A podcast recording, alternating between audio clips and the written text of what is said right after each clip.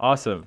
Welcome to the Into the Adultverse podcast. Um, today's episode is an interview episode. The first one where we're actually interviewing someone else rather than one of us. Um, and it's going to be with Parth Chopra, a good friend of mine. He's a rising senior at UC Berkeley. Uh, I think that's how you say it, right? That's how the Americans like to like to call themselves. Yeah, yeah, we love to say that. Rising senior, you got it. Awesome. Okay, so uh, we're going to be talking a little bit about his experiences at an American university, a little bit about his work experiences. He's uh, a fellow intern with me at Twitter this summer, and some of the stuff he's interested in. So we hope you enjoy the conversation, and I guess uh, we'll see you on the flip side. So, welcome back, young kings, young queens, into the into the adultverse experience. Uh, yeah, we have Parth here with us in the studio today, and I mean, like we've had the pleasure of talking for a bit, um, just in kind of prepping for this podcast, and he's a pretty uh, interesting guy to say the least.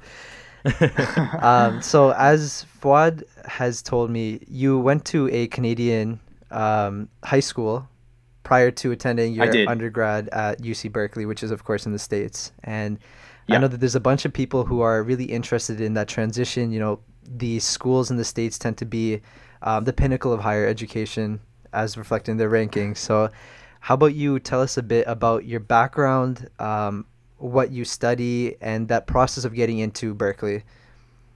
Of course, yeah. So, um, yeah, like you mentioned, I did go to a Canadian high school. I actually was uh, raised in Canada. I grew up in Scarborough. Uh, hey, and then I moved. GTA. Sorry. And then I uh, and then I moved to uh, moved to Vaughan for my like secondary education and stuff. So I went to Bayview High School. If any of you guys have heard of that, uh, it's in Richmond Hill. So yeah, I think I think you put it well. I think you know American universities are regarded as this sort of like you know like un- like it's so high achieving like you have to be like top notch like all these kind of stuff but i, I feel like Ooh, okay, um, okay, now that i've relax. no no no i was just gonna say like now that i've uh, now totally that i've gone joking. to I, I can tell you like it's it's not anything like that i think that anyone has you know it's anyone can have the uh, ability to do that it's it's more just like what your interests are and like what you're trying to gain from your uh, from your university experience, I think. And he's know? modest too, guys. So. I came in with the and flex. Single? He came in the flex. Oh, and you're single. Jeez. Oh my god. All right, sorry, continue. Uh, we gotta um, heckle you a little bit, you know, first guess. Yeah, yeah. No, I, I don't blame you guys, but but yeah, no, I think um, it was great. I think the high high school for me was, um, to say the least, it was pretty challenging. I uh, I was in the IB program, so I guess like that was uh, sort of a kind of a good indicator of what like they say it's like a good indicator of what college should be like. Um, I think in terms of like rigor and like work, it was definitely up mm-hmm. there. Um, but it it in terms of like classwork and stuff, I would say like I was pretty busy in high school, and I tried to sort of like stay on top of my grades and whatnot. Um, but yeah, I think it prepared me well for Berkeley, and I really love you know love my time here now. So, mm. so what are you uh, studying right now? Yeah, so I'm actually an electrical engineering and computer science major. Uh, we like to call it EECS. So EECS. we call it ECE here, I think, in Canada, but. Oh, I see. Yeah, yeah, I've heard that one too. Right. So so what? And then oh, I see. Yeah, go ahead. Yeah, so I was gonna ask you. You're you're in EECS, but um, you're kind of like you know doing a software engineering internship this summer. Um, so walk us through kind of like uh, a little bit about like kind of your professional journey as well. So like you you know you you're studying EECS, but you're working as a software engineer, and then I know you're also interested in like data science a little bit. So yeah, walk us through mm-hmm. a little mm-hmm. bit of that. Sure. Yeah. Actually, so in high school, interestingly, I had never written a line of code. I actually didn't even really know what computer science was and then just like you know people use it to make stuff and like code and stuff but i think i was i was drawn to it because i loved math so like that was a big thing for me in high school as well just like that passion for that i used to do a bunch of contests and whatnot but um but yeah so EECS was like something that I, I thought would be a great application for me to like transition to mm-hmm. um and luckily it was you know like I, I sort of fell in love with it when i came to berkeley um so in terms of like the different interests that you were just saying, like I think like once I learned the fundamentals of like computer science and whatnot, I wanted to see mm-hmm. like where it could really kind of go like in terms of um, the different applications. I feel like people have this image of CS as like people like just sitting in their rooms like typing in code on their laptops, you know, like not eating sure. or like, you know. So I, I, I was like, I want to see what it was really like about it. And like I, I sort of like came across things like you know like software engineering is one of the great applications of it. Data science, um, you can even do research and stuff. So I think yeah, like I, I love data science. I think it's really cool. I'm like really big into sort of um, playing around with data and like seeing if we can like extrapolate or like see any cool trends in it. Um, I mean, Twitter's like a company with a, shit ton of data, so I, I, For sure. it's a great place to be. But but yeah, you know, so that's sort of how I got into it. Um, software engineering, I think, was a great way. I, I think is a great way for me to, um, I guess, apply what I've learned in a way that's kind of hands on. You know, like you work on something for a while and like you see kind of built up and like you contribute to a larger code base. It's like it's a little more challenging than like writing scripts on your computer. So For I want to see what that would be like as well. So Yeah, definitely for you on like the the difference between like software engineering versus just like coding by yourself or like even coding for research. And that was like a big thing for me, like going into industry and then realizing that like code I had written at the hospital like the year before when I did my internship was like completely different. There's like completely different considerations like DevOps and like pipelines and all this sort of stuff. But yeah. Exactly, exactly. Yeah. Um, yeah, I, I don't want to bore with the details, but you you got it exactly. It's like you know, it's much more different, and it's much more sort of like hands on. You do a lot of stuff, and it's pretty cool. So Mhm, for sure. so like with um, I'm curious. So like um, did most of your friends pursue post secondary education here in Canada as well? And yeah, so oh, sorry, and just Uh, like I- I quick just- follow up to that too before you answer that. Um, did any of them pursue um, a similar degree as well over here? okay, so um, my friends in high school, I think we were like we were kind of like a, an ambitious group. Like we like to we were talking about like American schools, like just growing up and stuff. Love so. Um, one of my good friends actually ended up going to Wharton. Um, he's in like the Huntsman dual degree program. Nice, Um, yeah. One of my friends ended up going to Oxford Damn. for to study chemistry, and then um, the other two stayed in Canada. Uh, you know, one of them studying uh, global policy, public policy at Uni- University of Toronto, and the other one is doing. He just got into med school at McMaster.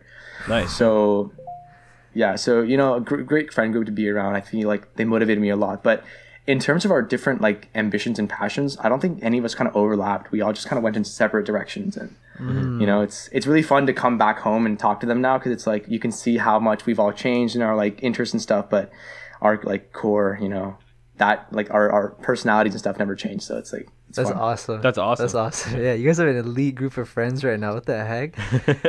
yeah, it's so they cool were. too because like having the diverse interests is like i think that you know i love my group of friends and i think they're super super ambitious but like one thing is that we're all like engineering students mm-hmm. and like Oh, okay. yeah like my current group of friends and like we're, we're we're like super tight but i feel like to an extent um some of our life experiences are like super similar versus like when you guys come together i feel like you know like this guy's like i just cut up a cadaver like you know it's completely different from what you're doing at twitter Exactly, like, bro. One of my friends. so yeah Yeah, one of my, I was talking to my friend who's going to med school, and this time back, he's like, he's actually working on uh, helping out like a lot of frontline workers with the COVID nineteen crisis, and so Awesome. he's doing a lot of cool stuff. He's like, he's working on a project right now that's like, um, you know, uh, like distributing PPE to a bunch of different hospitals and stuff. So I was like, damn, like.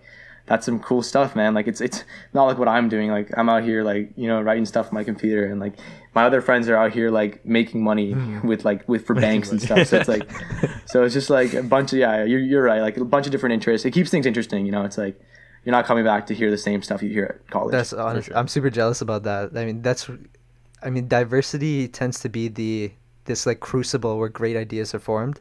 Um, having all those different POVs are is super valuable. Um, so I'm like happy to hear that from you. But just I just wanted to dive a bit into the difference between these like U.S. schools versus like these Canadian schools, right? Because I mean, like, even just gauging like my myself and Fu- Fuad's reaction to hearing like where all your, where all your friends went, like we were pretty stunned. Like, damn, this guy's going to Wharton, Oxford, all this.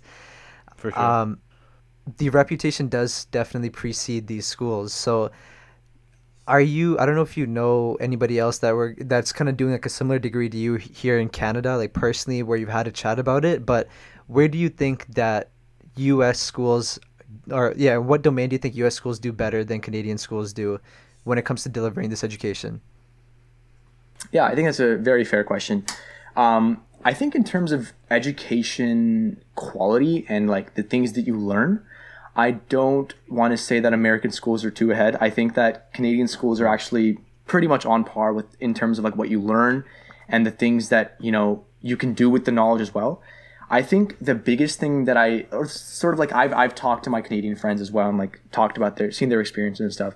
I think the biggest thing that I've noticed the differences in, in terms of like the level of like connections that you can see or like at least like be exposed to at an American school, uh, the alumni network, as well as like the degree of like opportunities that people have.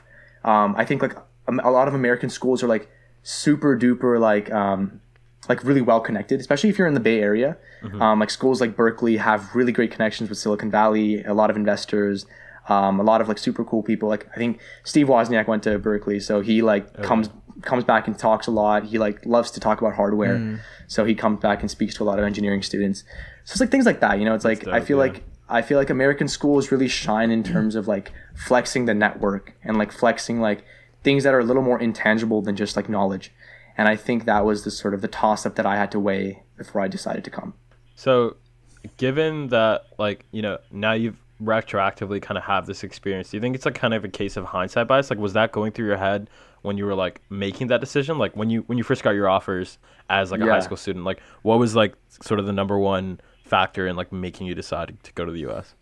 Yeah, that's a that's a very true good question. I think for me, when I got these offers, I mean, the biggest thing, the first thing was um, like, damn, like I did it, like awesome, like I'm really Jeez. excited. You know, I was, I was like, I think for me, especially the school I grew up in, like it was very like competitive and cutthroat school. Um, you know, like no shade to Bayview, um, all love, but it's just like it was just like super competitive and like people were always like trying to like one up one another, and that just became the culture. And I feel like that's like not the most. I don't know what IB conducive- programs are like that, man. Like I, Yeah. my school was very similar. We had like a, Right, like a like- Harvard, we had a Yale, and like it was like Yeah. super super competitive and stuff. But yeah, everyone's just trying to like be like, yo, I'm better than you. And it's like, hey man, like why can't we just like all do like good things together? I don't know, man. But anyways, I think like I was really happy when I when I got the uh, the admission letter and a lot of things really went through my head at the moment. I was like, damn, like, you know, like this is awesome and I really want to go and stuff. But then like you get hit with the most practical fact and that's like shit, I have to pay the tuition. You know, it's like Ooh. it's like I'm an international kid, like it's out of state tuition. It's like it's ridiculous. I don't even you can like look it up. But it's like it's really not um it's it's it, when you when you compare it to a Canadian school, it's like damn man, like Canadian wait for schools the, look for the free. benefit of the viewers, um, do you want to just like I don't know if you feel comfortable. I can like, yeah I can public disclose I can disclose Yeah. it. I think tuition for Berkeley for one year, I think tuition only is I think around forty three thousand American. Yeah, so For that's comparison, my, my program in Canada is 17k Canadian, His, which is like Yeah, I think what, so 14k you can- USD. Yeah. Yeah you can kind of like make that comparison yourself. Very clearly a like an extremely large difference in terms of pay, but so I was like, man, like this is tough. You know, I think for me like my my second very close option for what I was going to go to was Waterloo. I think I wanted I, I was uh, I got in for their like BBA CS program Oh, nice. and yeah. and I was like I was really excited about that actually because I wanted to sort of like explore the intersection between business and CS because I was always into like both. Mm-hmm. So I decided like you know like damn like it's, it's kind of a toss up between these two. Like on the one hand I have Berkeley which is like I can go to like this like crazy school in like California, the one that you hear about in like movies and stuff, and it's like I have the chance to go now and I can like make all these new friends and like start a completely new like path to my life, you know, like mm-hmm. and it can like it can go really well for me and I'm like it could be a completely different sort of me that that can come out of it versus like me going to a Canadian school, um, you know, like a little more comfortable of an environment, like coming back home on weekends and stuff like that. So, um, you know, like it was really tough. I think at the end it was just the opportunity cost that really got me. I just thought to myself that like shit, man, like I'm here and it's like I've been given this like golden ticket, and like okay, so I have what like two years to pay off this debt. I guess I'll like I'll do it. You know, it's like you kind of have to make that decision. It's like, do I want to like struggle and like live like a pauper for two years? And it's like I was like, yeah, like screw it, I'll do it. You know, and so I like just signed it and I said, all right, I love here's it. my statement of intent.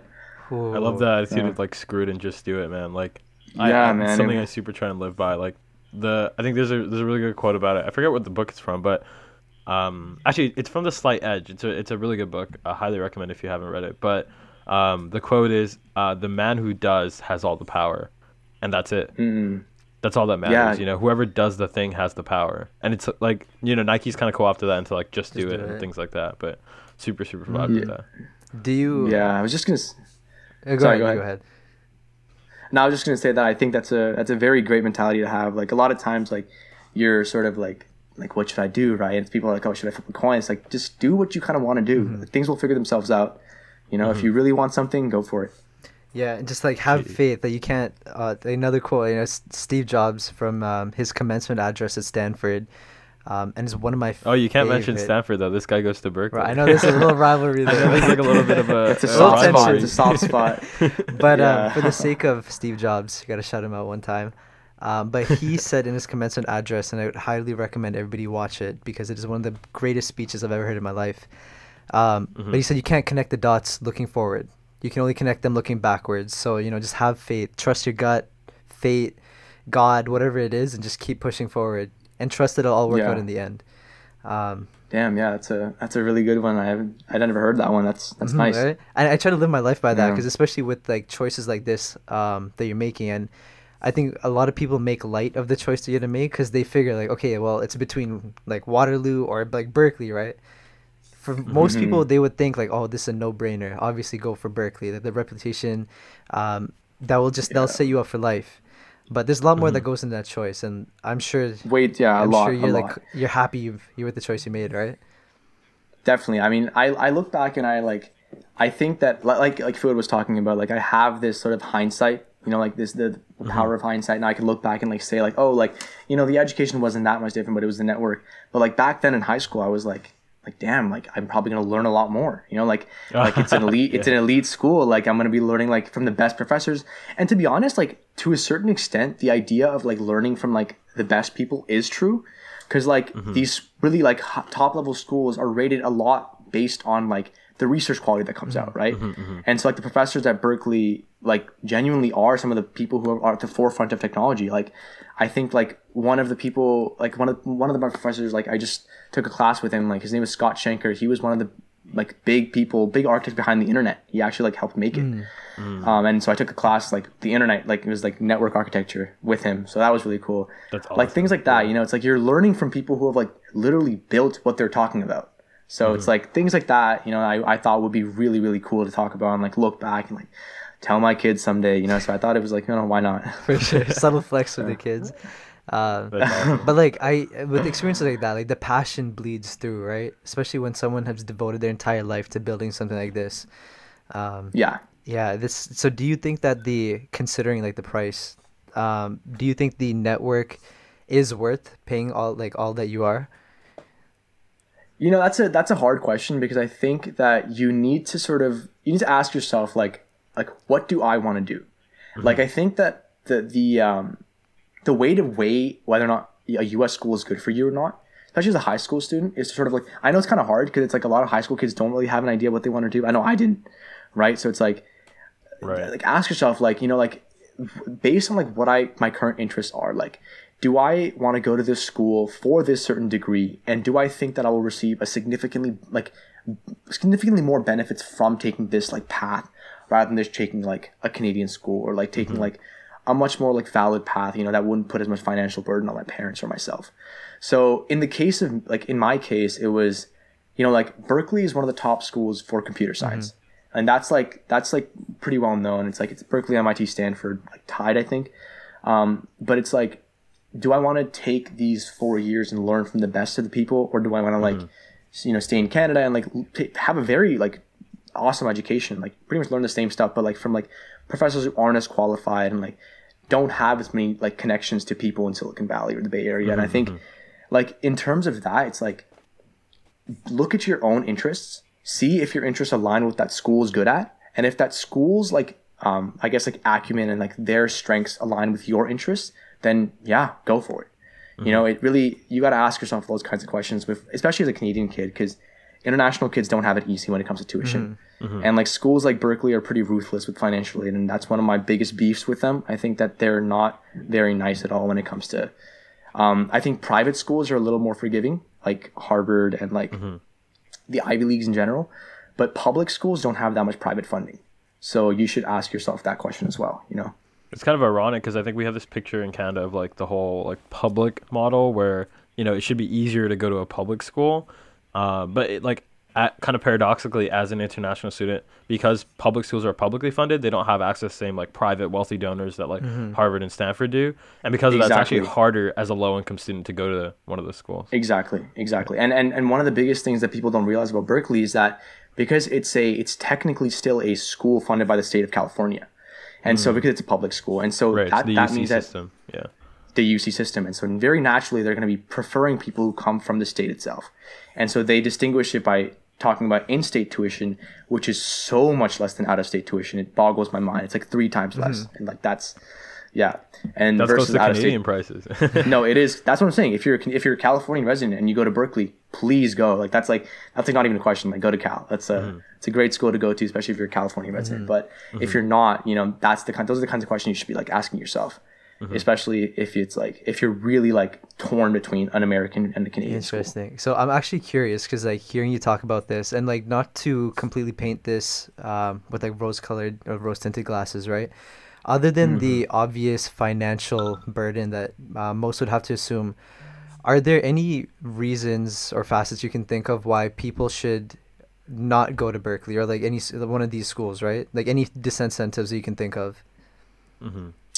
I mean, I think from for most people, I would say it's definitely the financial burden, right? It's like it's like you asking yourself like, I mean, do I want to graduate debt free? Do I want to graduate and have like pretty much the same job but like be much more free and like feel much less stress? Mm-hmm.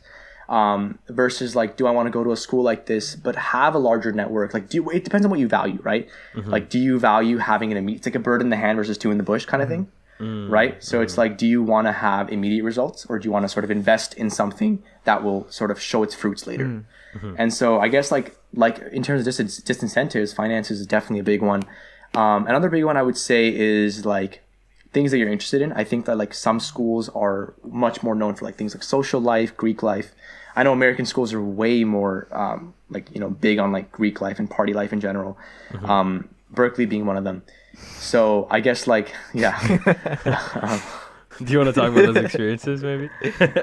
Yeah, I mean, i'd love know to. I part of a actually, business frat, right? So yes, yes, yes. I was gonna say I'm I'm a part of a business fraternity, which is like, it's not like a social fraternity. It's uh, it's it's similar in the sense that we have social events, but it's different in the sense that it's um, like it's very professionally based in terms of like its core values. Like they focus a lot more on like helping kids recruit, um, helping their members like have a really strong network, and that's one of the big things I loved about Berkeley. I think like um, like looking back, like before I even came, I actually did some research on things like my frat, like Alpha Kappa Psi, and like um, other frats as well. Like, and I the thing that stood out, stood out to me was like these people in these business frats were like the people who were like work hard, play hard, and that's kind of like what I wanted to be. You know, I, I that was kind of like my mentality growing up as well. Like, I was never really a stay at home kind of kid. I love to talk to people. I love to go out, um, but I also love to sort of get stuff done and like you know like study and like work hard and like do things. So to me, for me to find a group of people who were like literally built on that one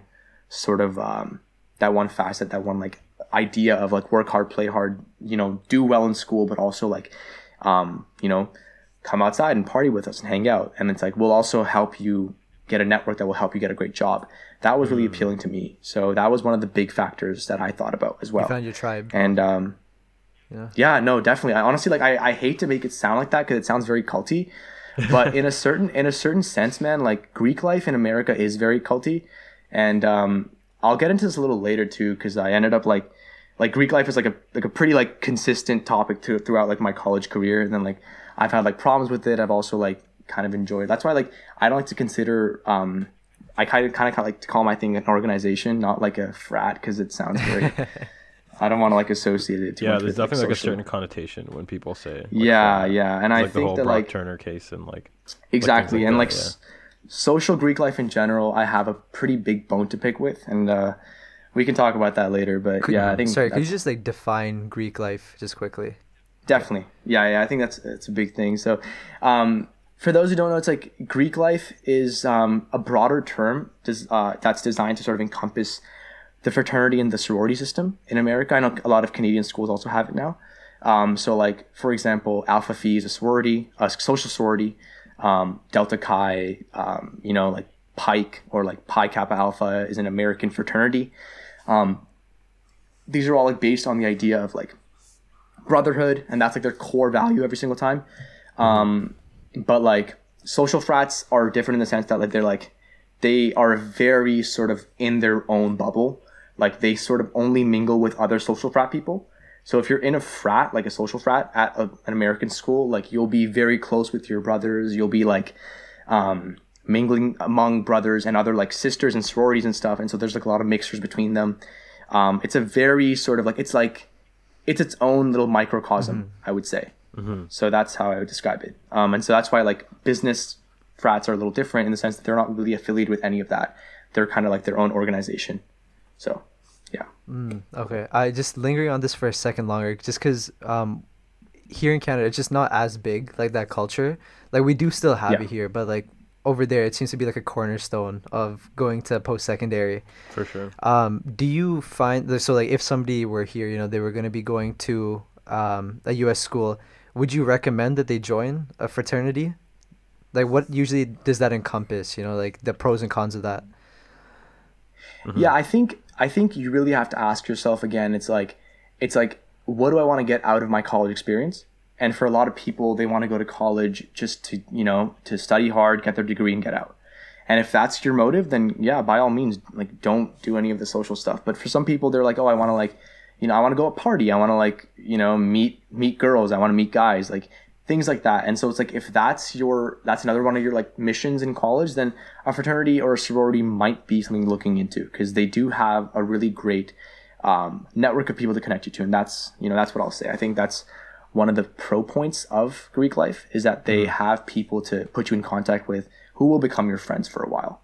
So that's good. For good. a while. What about like on the other side of things? Like, what's I know I know you you said you get into this later, but I think you know since we're on the topic, we might as well like unpack this a little bit. Like, what are some of the downsides and of like, you know, maybe if if you're not comfortable saying like you don't have to say about your own experience, but like just in general with Greek Yeah. life that you've observed and like how that differs between like business frats, social frats, and like how your perception of that kind of changed as you were in it. Yeah, sure. I think so. For me, I think Greek life in American schools in general is based on this culture of like, I don't know. I, th- I think like my biggest bone to pick with Greek life was the fact that it was so unregulated. I think one of my mm. biggest problems was that they were very sort of like, you know, they're like, oh yeah, let's drink, let's do this, let's throw parties and stuff, but they weren't, you know, they have all these like these insidious problems within them in terms of like the way they treat women, the way they sort of treat minors, the way they like abuse things and like stuff like that. And so I wasn't really a big fan of that. Like, I mean, like don't get me wrong, like I'm all for like, you know, partying and like, you know, doing things responsibly, but it's like I think with them it was like it was kind of an irresponsible abuse of their own power. And I didn't like that. That's one of the things that I don't like about sort of social Greek life. And that's one of the way like the reasons why I thought business frats were a little more appealing because they were um, they were a lot more sort of like vocal about things that mattered, like issues that you know we don't really talk about as much as we should nowadays. Like you know, like exactly regarding the things that you were talking about, like the Brock Turner case, things like that. Right. So, so yeah, that's how that's one of the reasons why I distinguish them um, because I don't want to be affiliated with an organization that does mm-hmm. things like that. But I yeah, think it's a good like important distinction to be ma- to be made because I think popular culture tends to paint like fraternities as just a bunch of like dumb jocks or you know like just airheaded girls Yeah. stuff like that. You know. Yeah, yeah, exactly. And um, you know, like a lot of these frats will say, like, you know, like we have like a lot of U.S. presidents who came into our fraternities, Uh-huh. you know, and it's like, and it's like, okay, cool, but like, look at those U.S. presidents now, like they were involved in quite a quite a lot of stuff, and like, built, like, you know, so Oh man. I don't know, man. Yeah, like, this don't get reminds me me. Of, I don't know if you guys have been watching like the Epstein thing on Netflix, but that's like a whole nother kind of words. We won't get into that Oh discussion, but like, man, just Yeah, legacies I- of like different. Yeah, sorry. Yeah. No, yeah, exactly. I just I finished that today actually. No, no, Um, crazy, crazy. Yeah, it really opens your eyes up. Um, would recommend watching that. for sure. Um, so yeah, yeah, good good discussion point on like you know frats and stuff, but kind of like centering the conversation a little bit more, just like so any high school students listening, like you know, can get the most out of it. Like, do you have any tips for high school students that are like are currently applying to the U.S. or like looking to apply for next year, like um, in terms of the decision making process? Because like I know you mentioned that, yeah, like figuring out your values is a big thing, and then for you it was like kind of like specifically. You know, you were interested in CS and that sort of thing. But like, what do- what about like tips on like the application process and like things like that? Yeah. Just sort of more Yeah, generally, I- because I, know there's a lot of resources online too. Yeah, for sure. I think I think American schools in general are like very have a very different sort of application process. Um, from what I remember in my experience in general was that a lot of American schools are centered around this thing called the Common App, and that's like what a lot of schools will use. Um, so that's like pretty much all schools will use the Common App. Uh, Berkeley actually didn't. Berkeley has their own like UC sort of system. They have their own like UC portal through which you have to like write your essays and stuff. Um, and Common App is where you like sup- like put your other supplementary essays and like things like that for like schools like Harvard and all the Ivy Leagues and stuff. Um, but other than the portals and like these things, I think any tips for high school students would be to like standard stuff. You know, I think like keep your grades up. I think American schools do put a lot of like importance on grades, um, especially like if you're interested in the field that you're like applying for, show like, excellence in that domain. Like um, if you're going into computer science, if you're studying mathematics, right? Like be good at those things in, in high school, I guess. Like, you know, um, and also like I know a lot of people talk about like test scores. Um, I actually like I've been like I, I feel like a lot of schools are realizing this too. Like tests like the SAT and the ACT weren't aren't really designed like that well to sort of measure your intelligence. I think you can watch a lot of videos on this. Like Vox has a few videos on this too. Didn't UC Um, recently abolish like the use Exactly. of standardized testing in their system? Yeah. They did. They actually re- announced that this year, and Yeah. um, yeah. So they're they are they got rid of the the they're not like they're not trying to like look at SAT scores, especially with the with the COVID nineteen crisis. They're trying to sort of like place less and less like stress on their students who are applying um, Definitely to become stress. fall. Yeah. fall Actually, freshman- I just got my GREs canceled uh, this morning. I, I've been on the Oh, phone man. all day. Yeah, big, big. I don't even know if I want to talk about this on the podcast 'cause it just depressed me. But basically, like I've been planning to write my GREs for like two months on like on this Thursday, and then I was gonna fly out right after to go to California, and I had it booked at like an in test center because they said that. Um, there was an at home option, but they said that things weren't that bad yet, so they weren't like gonna cancel it. They canceled it like yesterday, and then I saw it this morning, and I was like, "What the heck? Like, what do I do?" So I tried to reschedule, and they didn't refund me, and so now I'm like down 200 US dollars. So if anyone from uh, ETS, which is the organization that does the GREs, listening, I want my money back, bro. What? I was on hold with them for like three hours. But yeah, sorry. Quick aside, but I know it's like super um, stressful right now for for Exactly, and tests, so- yeah. Yeah, know that's that sucks with the GRE, man. I mean, Yeah. like people, yeah, that, that's one of the reasons they wanted to get rid of the SAT. But yeah, Mm-hmm. like in terms of standardized testing, I mean, like I, I know the SAT recently like changed their format up a little bit. Like they went from the 2400 scale, which is like when I took it, to the 1600 scale now, which is like meant to test a lot more about like your like actual understanding rather than how well you can memorize things, Mm-hmm. which I think is a really great like change to make. I think it was one of my bones to pick with the SAT was like, when am I ever going to use the word acrimonious like in a sentence? Oh, you know, yeah. like things like that. So I mean, you never know, you know, but but yeah, you just used um, it. So I did, I did, yeah. But um, but yeah, so if there's if some schools are still taking those tests, do well on those tests. I wanted to talk a bit more about extracurriculars because I feel like that's a big thing for a lot of high school students that they like focus on. Um, and my view of extracurriculars is that if you are involved in organizations outside of school, that's awesome, but make them relevant. Like make them make them reflect who you like who you are for one, and two things that you are actually passionate about. And I see this with a lot of high school kids that I talk to. You know, it's like these kids are trying to involve themselves with like five or six different organizations in school, and it's but if you really like ask them about it, they'll be like, "Oh yeah, you know, like I, I do this like this like one little volunteering thing on the side, and I'm like I like plant trees on weekends, and like I like I'm also like DECA president, and like I'm like doing these things for like this, this, this, and it's like, oh yeah, but like it seems like it, that's kind of all over the place. Like, what do you really like, you know? So if you genuinely have a passion, let's say for medicine, right? Um, let's say one of your extracurriculars is like you volunteer at a lab right? That's really that's awesome. That's great. Like that shows a real passion for some of the things that you're actually applying for. If you can show results like a paper that you worked on or like research that you got published or things that you worked on that are related to that then that's awesome as well. But um, don't try to sort of fill your resume out because you think that universities will like that a lot of times it can actually work against you. And i think that's something important to understand. These schools are looking for people who are genuinely passionate about what they want to study and to show like excellence in that domain.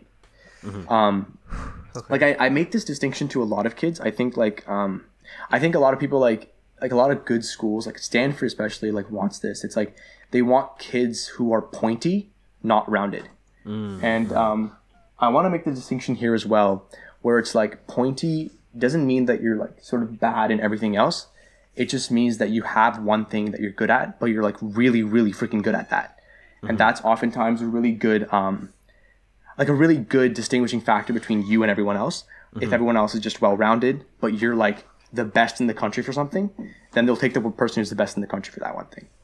Hmm. So- Interesting. Cause like, I yeah, I mean like I feel like that's definitely like the world we live in now. Um, it's harder to be a generalist today. Like people definitely favor specialists uh, more than anything. So, um, even like polymaths, they're like an extinct breed or they're they're a dying breed. But Exactly. do you think you can? Uh, I, I don't know if it's even possible. If you can make the case where, because I'm an advocate for you know you might have like a couple things you're passionate about, and if that is like using your passions as a north star and letting that guide you, and if you do want to do all those extracurriculars where you're ta tapping into a couple seemingly disparate things, what if you're able to make the case where you can leverage those um, like kind of satellite things into being able to enhance like the one like program or area they're going into? So leveraging like business and like tech knowledge to improve the medicine experience.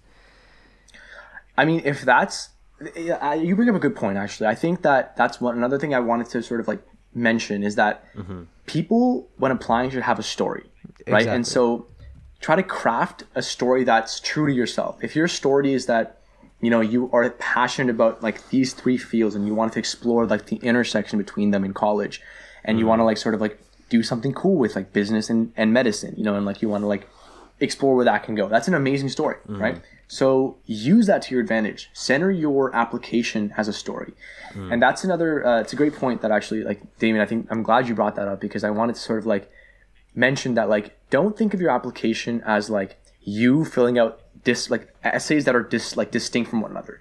Make everything flow, like as in like m tell a story through your essays. Make it all full circle, and like when someone reads your application, let them be like, wow, like I can see why this kid is like, like why we should like take this kid in because it's like you can very clearly see that they're like telling their story in a very eloquent manner. Right. Right. It's like they're doing all these things and it makes sense. Like reading it makes sense. I can kind of get understand the type of person that you are from your writing. Mm-hmm. So when you craft an application, make sure that like your extracurriculars and all this other stuff that you pile on top of your application doesn't distract, but if anything, makes your application more whole.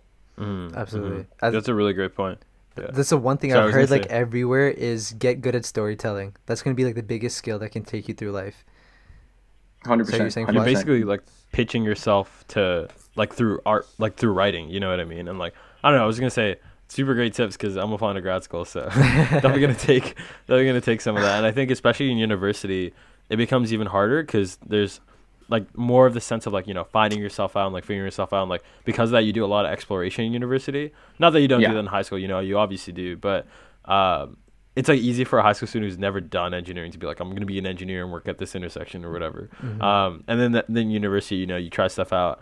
And i think that like whole discussion of like yeah, just like oh, is it better to be a generalist versus a specialist is like just such an interesting and like changing discussion too because it really depends on the field you're in number one but number two like you know ceos are generalists by nature they're never the best person in the room at anything you know Exactly. um, but Yeah. that's still like kind of like the pinnacle of achievement in, in some in, in some fields like in business right and so Agreed. yeah it's just like a very interesting discussion on like how do how do you you know allocate your skills you, every time i think about this i think about 2k i don't know if you guys play 2k Yeah, but when oh. you're like making a new my player and then you have to choose like attributes to give him Yeah, yeah, and you're like yeah. should, should i make him taller you know should i make him shorter and there's actually a pretty Yeah. interesting like algorithms that can like optimize it so like depending on if you're a shooting guard like for example if you're a shooting guard in 2k you should be 6'6 because that's what apparently optimizes you for like every other skill. My sister was telling me this morning. Yeah, yeah. So if you're six six and you're a shooting guard, you have the most chance of being the best shooting guard in the league.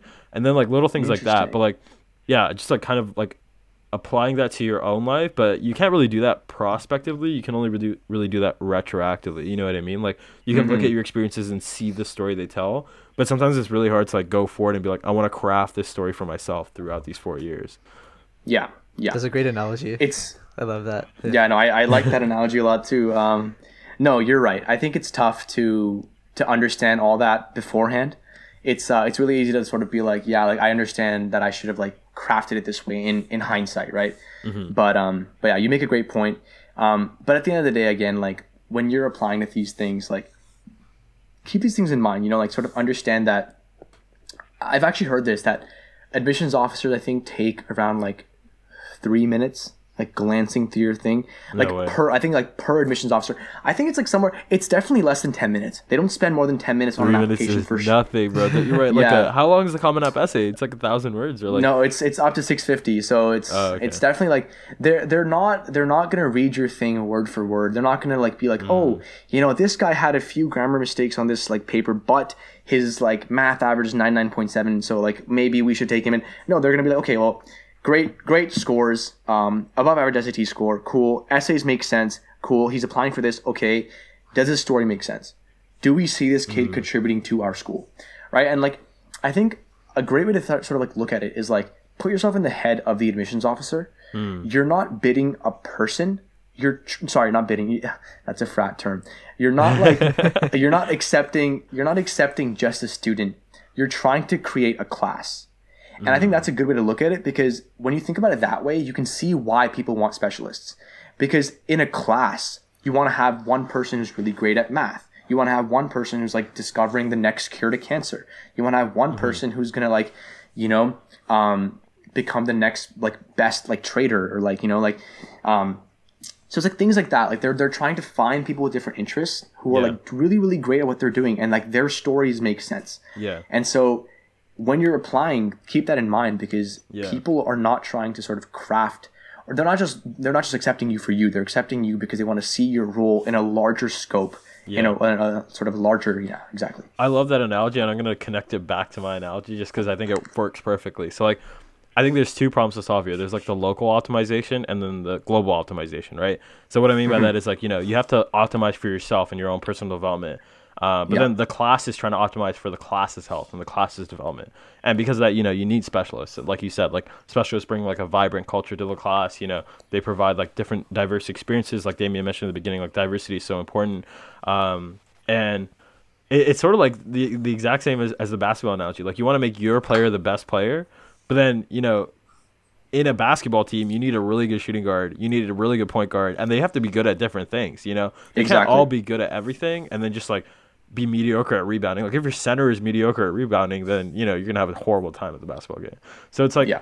yeah, so it's definitely like important to kind of like consider that when you're like when you're applying and like when you're also thinking about like how you want to like construct yourself and your own personal development and how that how that contributes to you know like your decisions of college and things like that so Exactly. I think that's a I think the basketball game analogy is actually really good. So like try to be a really good player, right? But don't be the same player as everyone else is trying to be, right? Like try to distinguish yourself in some way. Have an edge.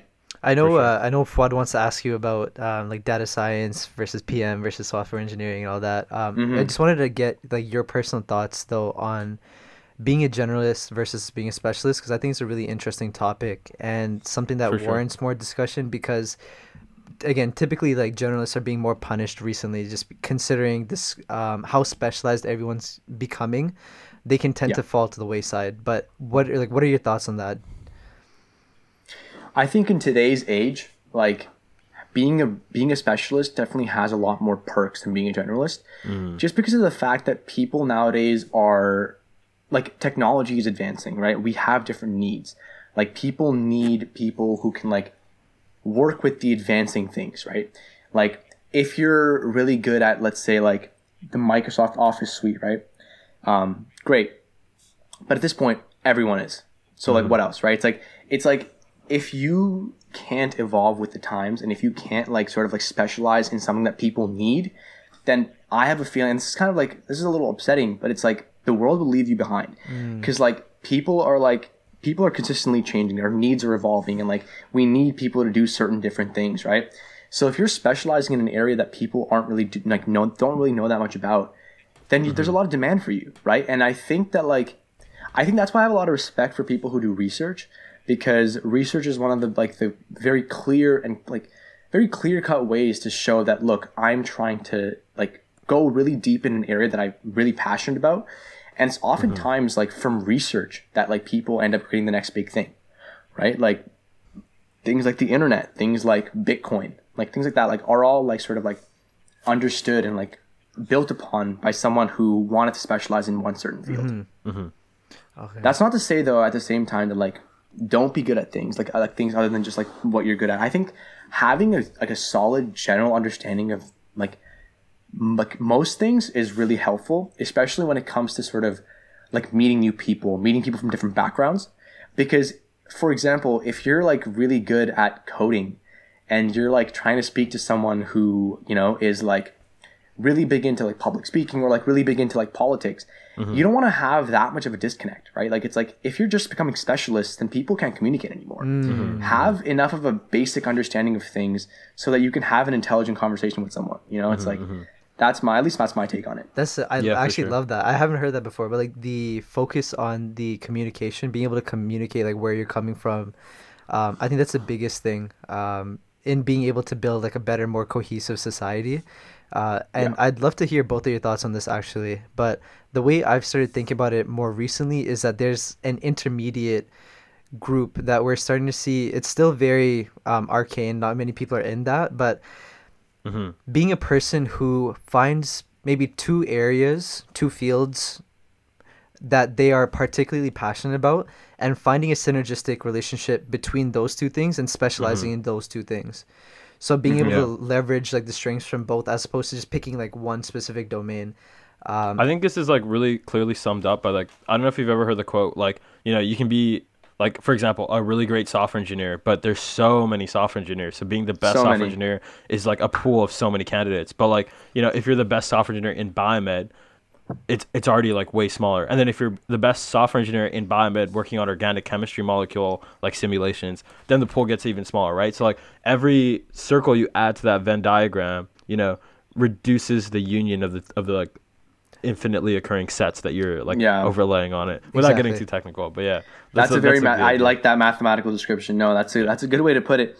I think um no, like that's that's very true. Um, like both of you guys are right. I think especially when it comes to like being a specialist, like having like some interest like in a job, like being a software engineer, it's it's really hard to be a, like the best software engineer in the world because there's like you said, there's like so many, right? Mm-hmm. But if you can be the best software engineer who's also a really great communicator, or a really good, if you can be like an above average software engineer, but be like a brilliant um, speaker and have like a really great vision and oversight on products, mm. then there you have a lot more sort of like things to offer, right? Mm-hmm, mm-hmm. It's all about like um, a holistic total of what you can give rather than just um, being really good at one thing. So it's like kind of like both sides of the same coin. Like have something that you want to be like really good in, but at the same time, like if you think that it's really difficult to become like the absolute best in that, find a way to distinguish yourself by adding some layers to it. Mm-hmm, mm-hmm.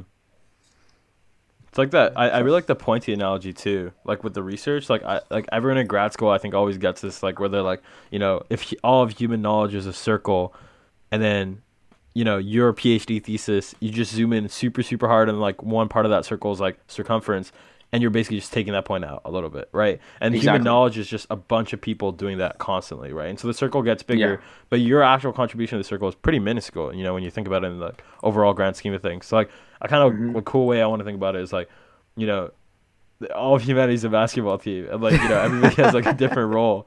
And then you know you have to be good at operating with everyone else on the team so you need basic skills right? Like for example yeah. communication was a great one right? Like if you can't talk to people like for example dribbling like if you can't dribble at all then like you know you can't play the game. But like you know you need communication to be able to talk to people on your team. Um, you know mm-hmm. you need to have some kind of drive organizational ability like things like that. But then you know beyond that you do need to have some sort of specialization or you're not really contributing to the team and the coach isn't going to put you on so yeah, you can tell. Uh, you can. T- you can tell someone's been missing the NBA, huh?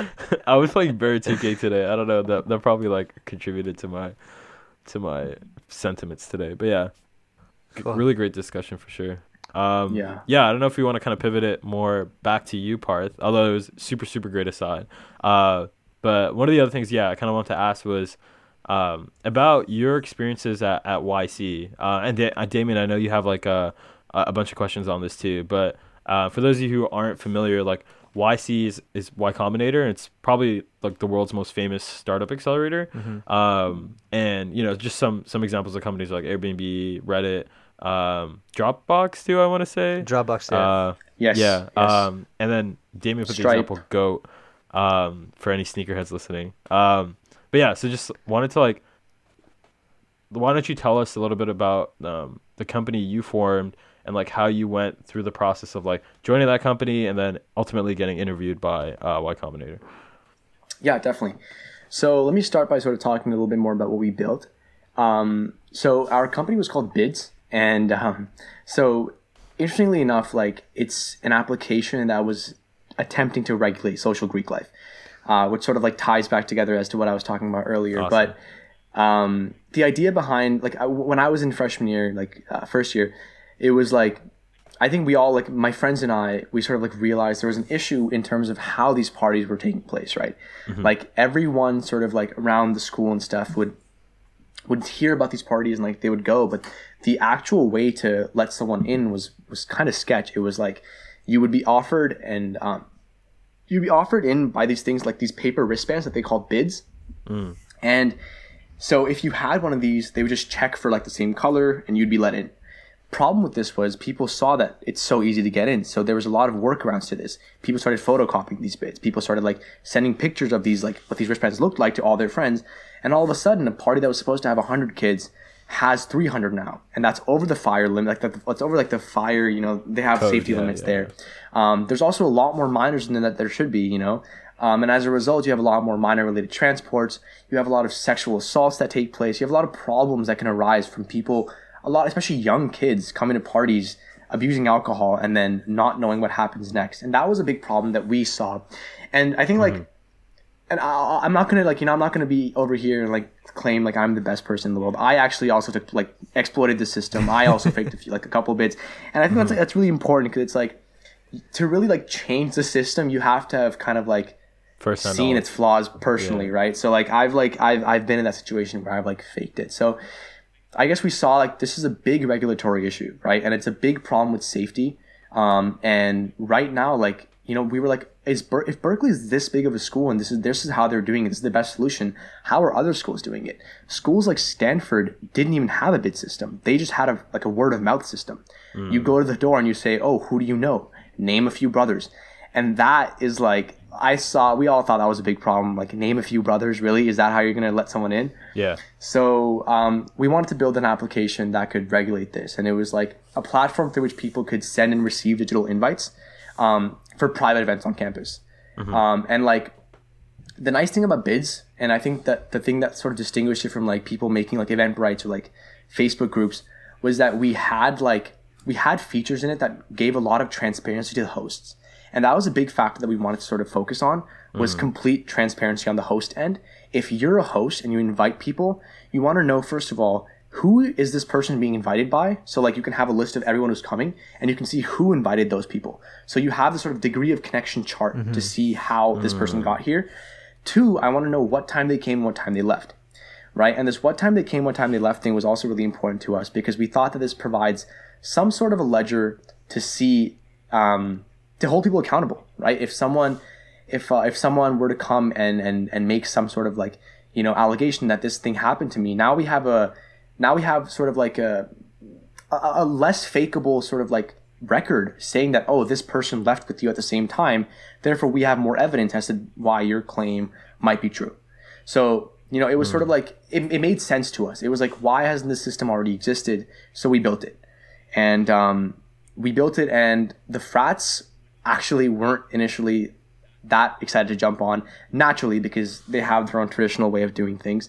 So we went to the sororities first, and that was sort of the way we got the frats on board because the girls loved it, and the girls thought it was a great way for mm-hmm. themselves to be safer, right? Because if you think about That's it, awesome. it's literally a second or two at the door, but it gives you a lot more safety. You have a lot more like security over your event.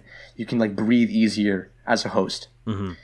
So once we had the girls on board, the guys jumped on it, and we had around six or seven frats who actually ended up implementing bids with their day party system, and it was just really nice to sort of see it um, work out. So after we built the application, we applied to YC, um, sort of like built the thing, and we did some testing. We, we applied to YC, and um, to our surprise, we actually ended up getting a, in, um, a final interview with them. And so they actually asked us a few questions before this interview. They were like, they were sort of curious about things like monetization, because YC really cares about that. And that was an aspect that we hadn't really fleshed out um, to the best degree because at the end of the day, Bids was a regulatory platform. We weren't trying to get like make that much money off of it. Mm-hmm, But if we wanted to sort of like be a successful startup, then we had to find a way to do it. And um, you know, like you ask any person who makes an ad, like makes an app nowadays, and they're like, "Yeah, how'd you make money off it?" Oh, I I used ads. And it's like a lot of times advertisements can sort of deter from the goal of your actual application. Right. We wanted sure. bids to be cool, right? And so like we didn't we didn't decide to put ads in before the YC interview.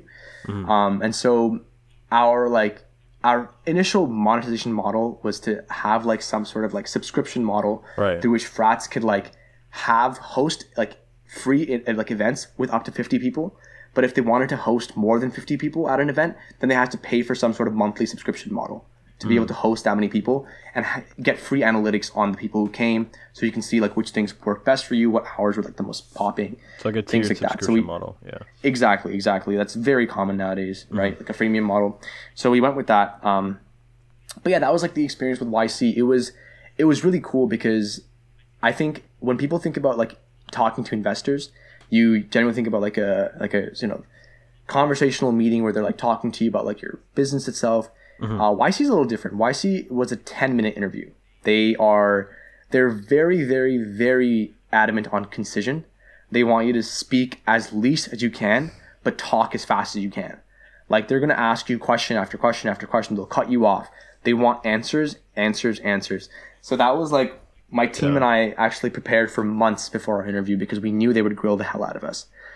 So we had to make sure we had all our bases covered. So that was it was it was a really cool sort of experience going through that. But yeah, I heard some nightmare stories about other people going through those interviews, and uh, luckily some of them had. And uh, did you have an advisor at all or no? no, we actually didn't have an advisor. We were just going in it Oh, like just gotcha. as like four sophomores. Yeah.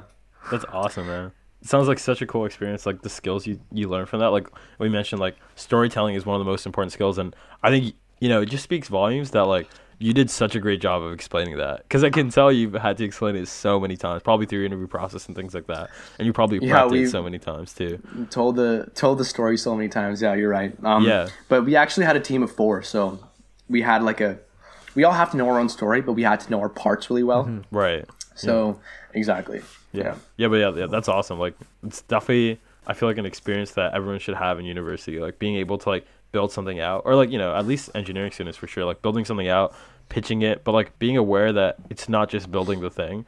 It's like things like monetization, it's things like convincing people to jump on board, it's things like paying attention to things that like users might care about. Like transparency was a big one, which I'm sure wasn't like the first thought that jumped into your head when you're like, Oh, I like I wanna know like I, I want to have systems so like people can get into this party, right? But like exactly. you know things like yeah, like the the time ledger and like things like that probably jumped out to you like as you were building it and like considering Definitely, users. definitely. I think that's a really good point. I think that people, especially like young founders, um, when they think of a great idea, a lot of the times some of the core like features that are actually like driving your product forward come later, right? The idea jumps at first, right? And then you build the product with your team and you want to have sort of some sort of like working prototype, like a minimum viable product is what they call it, right? Right, right. Uh, an MVP. Yeah. So you want to like have something that like describes your core values and like your core like selling proposition, but does so in a way that's like not too cloudy. Like it's still like crisp. Keeps your like entire idea. Your idea is still there, but the features really push your product forward. For sure. So like features like the ledger and like the um, the host transparency, the uh, the invite graph, um, were all things that we thought of later that made uh, bids, you know, sell much better because people cared about these things. They wanted to have a way to see, you know, who is this kid? Like, like, does he know a brother? Well, now I can just check. Oh, he knows like Brandon. Oh, he knows like Parth, right? So Yeah.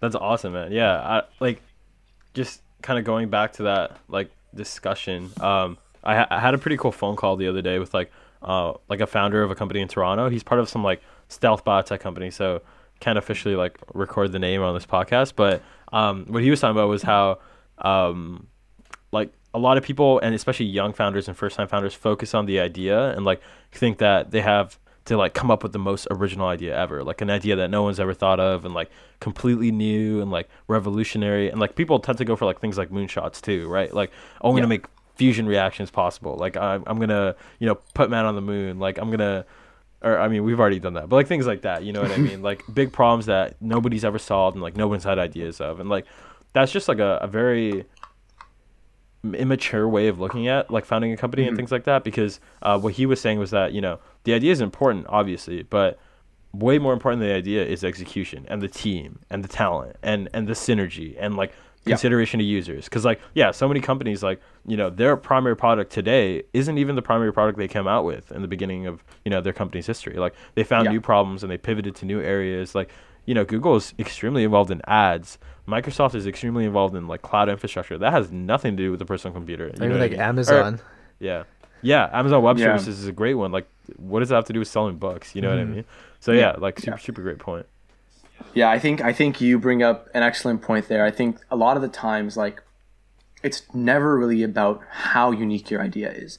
It's a lot more about if someone has an idea, can you better make it better?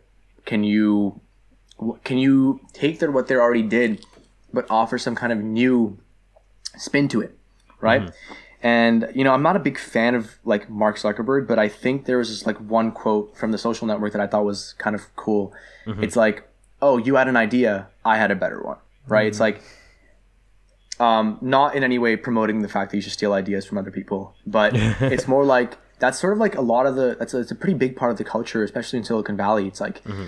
people build on startups. People will take ideas that already exist but make them better, add some new feature to it, right? right? Um, like for example, like Uber Eats, right? Uber Eats was like a great idea, but it was built on top of the actual functionality that Uber already provided. Right. But it's its own application, right? Like Uber Eats and Uber are like distinct, at, yeah. but at the same time, it's like Uber was thinking like, oh, how can we innovate now? Now that we already built a service that is like, you know, gets people from point A to point B. Well, now we can get food from point A to point B. Mm-hmm, so it's like mm-hmm. things like that, right? It's like adding on to your own thing. It's a huge thing, like yeah. especially within tech. Like it's such a copycat industry. Um, like oh, you've yeah. seen Instagram so stories, Snapchat stories, exactly. Yeah. Um, I actually saw this like I think I saw it on LinkedIn somewhere um, but it was like a post. It was like a I don't know, like an eight by four chart or something like that. It was titled "Has your startup idea been done yet?" And they had like a couple different things. So it'd be like an Uber for businessmen, an Uber for um, this, or like an Airbnb for this, or like things like that. Yeah. Right? Basically taking what already exists and applying it to new groups to see if that mm-hmm. um, exactly thing. And like that just speaks to how you really don't need to have a groundbreaking idea. So there's actually a phenomena for this. It's called the Uber for Airbnb phenomena. Yeah. Um, so it's like no, no, no, like it's legitimately called that, but it's basically yeah the phenomena of like building something for something else and like combining these new ideas and things. And um, this is a little bit off topic, but um, I think it, there was like an op-ed or like a, a, thought piece that Marc Andreessen like put up. Uh, he's like a prominent like thought leader in like Silicon Valley and stuff. Uh, but one of my friends at Stanford actually um, wrote like a really interesting op-ed, like kind of like against it. um, oh my bad, my bad.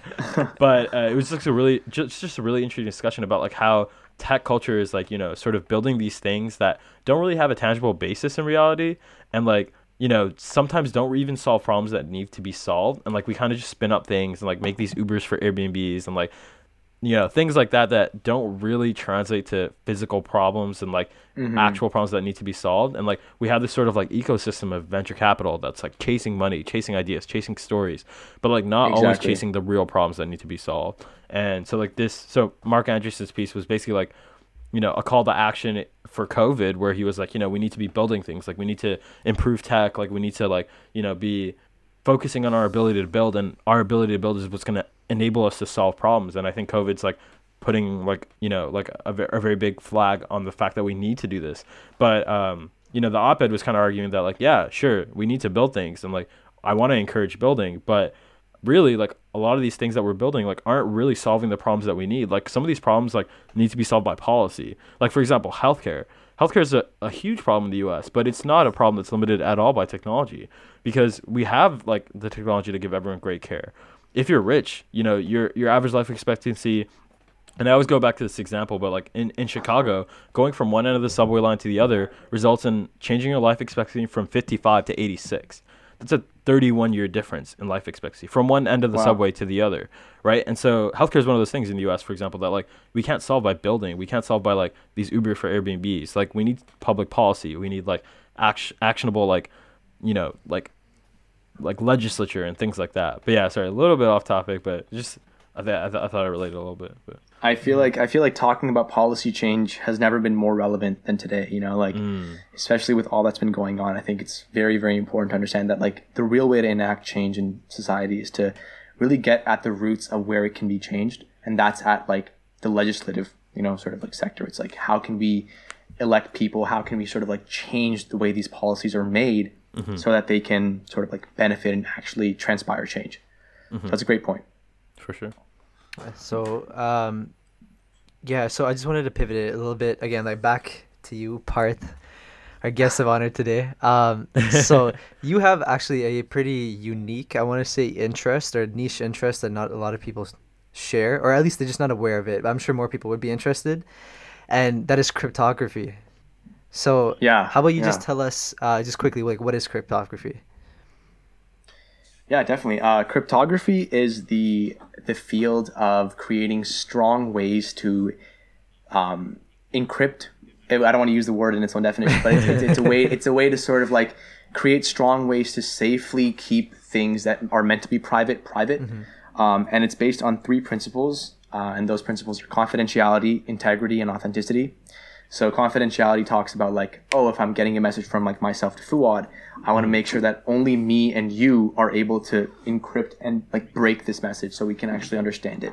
That's really important, especially when it comes to all modern communication today. We use like, especially when you like connect to any website, like we use TLS, right, which is uh, transport layer security, which essentially is this like layer of like you're talking to a server, but you and the server have the ability, only you and the server have the ability to talk to one another and exchange messages and whatnot. So sort of like Uh, a so handshake, I think, is the analogy. That of people use. Exactly, Yeah. exactly. The three-way handshake for TLS. So that's um, that's one thing, and then you have um, authenticity, which is like if I if on the way from me talking to you, Fuad, if Damien were to change the message, I want to make sure that you can like, or sorry, authenticity is from when I get the message from you, me to you. I want to make sure that you can tell that it was from me, and then integrity is if Damien were to change that, I want I want you to be able to know that it was changed, it was tampered with.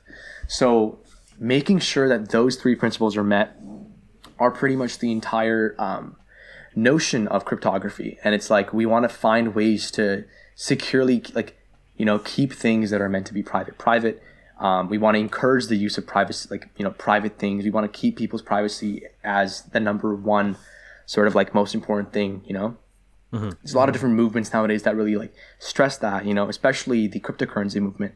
Uh, i think people have like sort of hopped on that train like it was like 2016 or 2015 when people really really understood like the use of it and like it was blowing up. Like blockchain was like every other word you heard nowadays you know Oh so yeah, yeah. yeah that yeah so it's like i thought that was really cool. I actually took a class on it this past semester and that's when my like interest for it really really sparked. Um because we it was it was a really cool intro class that we like that sort of went through a bunch of different types of security. So like it went through like um os level security which is like things like programs and stuff that can be like tampered with and can like mess up your like computers right? And that's like things like buffer overflows and like worms and viruses and things like that. That's what happened to like a bunch of computers back in the day. Um, and then we have things like network security which is like uh, you know like people who are on the network like sniffing packets and like people who can like hijack your wi-fi people who can like basically like intercept communications between you and some other thing right? That's what we have now services like tor that can like protect your privacy and like they can make sure that if you're trying to really have an encrypted channel that no one can intercept now you have one. And then you have um, web security where it's like if i'm going to create a website and if i want if i'm going to create like some kind of thing that's going to be hosted on the web i want to make sure that no like person can break it and that's when you come talk about things like injection attacks. You think about like sql injection you know cross-site scripting things like that. So i thought that was, that stuff was like really cool because it was like i feel like I'm I was never like a big into hacking, but like this class was the way it was taught to us, and actually I can tie this back to like why Berkeley was so awesome. I think like one of the reasons why I thought this class was so cool was that they said that we want to teach you guys how to be um, great security experts. We want to teach you guys how to build secure systems, but to teach you how to build them, we need to teach you guys how to break them first. And I thought that was awesome. So they kind of like it was like an intro course to hacking, pretty much. Right. That the entire course was, and so we had like cool. all of our projects were centered around like us getting into some system. Our first project was like six staged, and in each, each one of those things, we had to like uh, every single stage was harder and harder, but like we had to get root access into everyone's like into every single VM like virtual machine that we went into, and it felt like I was a hacker for a second. So it was like really cool, and I wanted to like get into it. So that's kind of what sparked my interest for it, and um, you know, like now I'm like trying to see how I can get myself more and more involved in the crypto community uh, cryptography. But um, you know, I'm like trying to sort of be a student instructor next semester for this class. No way. Um, big move. yeah. Big move. Okay. I just thought it would be fun. Yeah, it's just like one of the things that I think are like really cool. I mean, so sick. Like, yeah, even just when I brought it up, I saw you just like light up uh, when I mentioned Yeah. it. So I this is it's uh, it's evident this is something that you're super passionate about. Uh, do you have like a favorite cipher by any chance? Like in history? or- that's uh, that's a good question. I, I think uh, I'm glad you brought it up. I think um, I think like now that I've like learned about these, I I think I think AES was revolutionary. I think it's one of the coolest. It's it's called a block cipher. right. Um, and essentially what that means is that it's like it's it, it uses um, bitwise operators like bit shifts and like flips and XORs and like all these things in like a 16 by 16 block to turn a message completely into something else. And um, AES itself is deterministic, which means that like the same input will get you the same output right. which in the cryptography world is actually bad. You don't want things to be deterministic. So AES oftentimes has um, you have like uh, these things like AES CBC or like um, you know things that AES combined with some sort of like chaining that adds this level of like randomness to a cipher. Right. So it's like the same thing won't like um, be ciphered into the same, you know, like the same thing more than once. So I thought I think AES was a revolutionary jump because it really like changed all of security forever because almost every single thing that we secure nowadays is secured with AES. Yeah, yeah, yeah. No way. It was cool because like um in doing because like I, I looked into crypto cryptography sorry um a bit more like in prepping for this and I mean like so Enigma is probably like the one that most people generally are fam- Yes. familiar with Yes, yes. Um, from, from like- World War Two. World War Two. Yeah. Yes. and you know even so so th- there's a lot of actually like really cool interesting conversation to be had around this but are you are you more interested in the breaking of systems or in the building of a unbreakable code I think I'm a lot more interested in building. I think it's uh I think breaking is always fun Yeah. to like sort of like read about, but it's honestly it's really hard. Like to find flaws in systems that are already existing. Like to give a bit of like um a bit more context on how AES was formed. It's, it stands for the Advanced Encryption Standard, but it was actually um there was a precursor to AES called DES, the Data Encryption Standard. And so DES was actually considered like secure and, and, and it's like people were relying on DES for a lot of communications until people realized that it was not, and this is gonna throw in a bit of terminology here. It wasn't uh, IND-CPA secure. IND-CPA means indistinguishable against chosen plain text attack. And IND-CPA is like a really big concept in cryptography nowadays where it's like if you um, if you can decipher any sort of even the slightest bit of information um, from two different plain text messages, then your cipher is not secure. Like you don't want to you want to have a cipher that basically gives absolutely no information to any bystander, even if they see like a hundred conversations being said. Like you want to give no information. So DES was actually not um, not IND-CPA secure, and so people were breaking DES. People broke the data encryption standard um, in the 90s, I think, and and it was a big deal. People were like, "Damn, like now what?" Right? Yeah. And then you have these like these two like Belgian researchers like Rind- Rijndael and this other person I can't think of it, but they come up with like the advanced encryption standard, and it was like people were like, "Damn, this works." It's tough. Yeah. And I think, and I think that's like a big uh, sort of like thing to um, address and like sort of stress too. It's like a lot of times in the computer science and engineering community in general, it's like people are experimenting a lot. Like people don't really know that much. Like uh, like like it's like people know as much as me and you do a lot of times about like things, and they're just trying to like try things out. It's like, hey, I built this. Maybe it works. Let's just try it, right? So it's like a lot of what ifs in the computer science community. And so if you're like really into something, like try building something, and maybe it'll work. You know, so.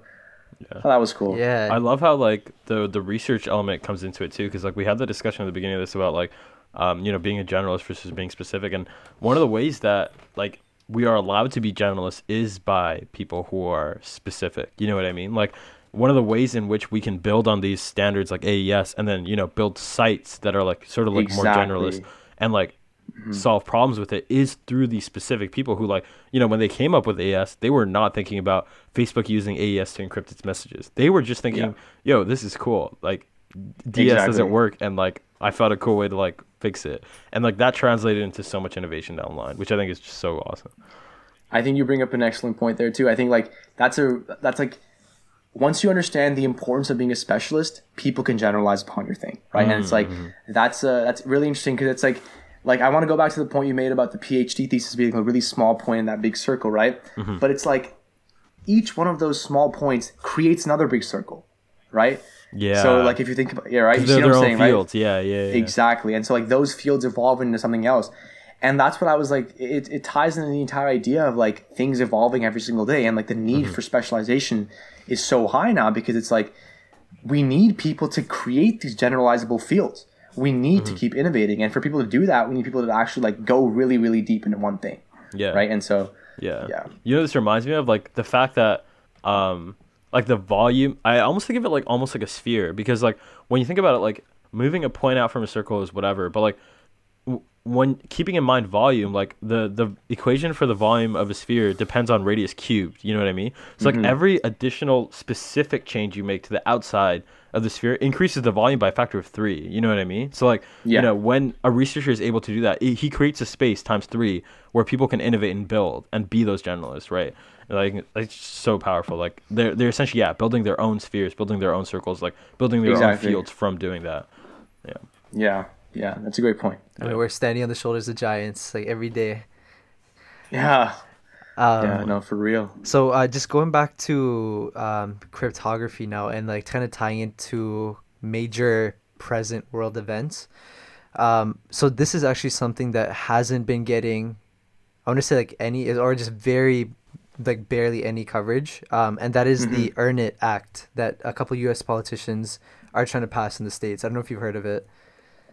The I, I, I feel like I have heard of it. Uh, you want to remind me a little bit Yeah, more absolutely. about it? So it was a planned bipartisan measure um, in the the U.S. Senate where it would essentially prevent any uh, or like yeah all messaging services from using end-to-end encryption. So Okay. they're just trying to remove end-to-end encryption from messaging services from like WhatsApp, um, Facebook, Telegram, things like that.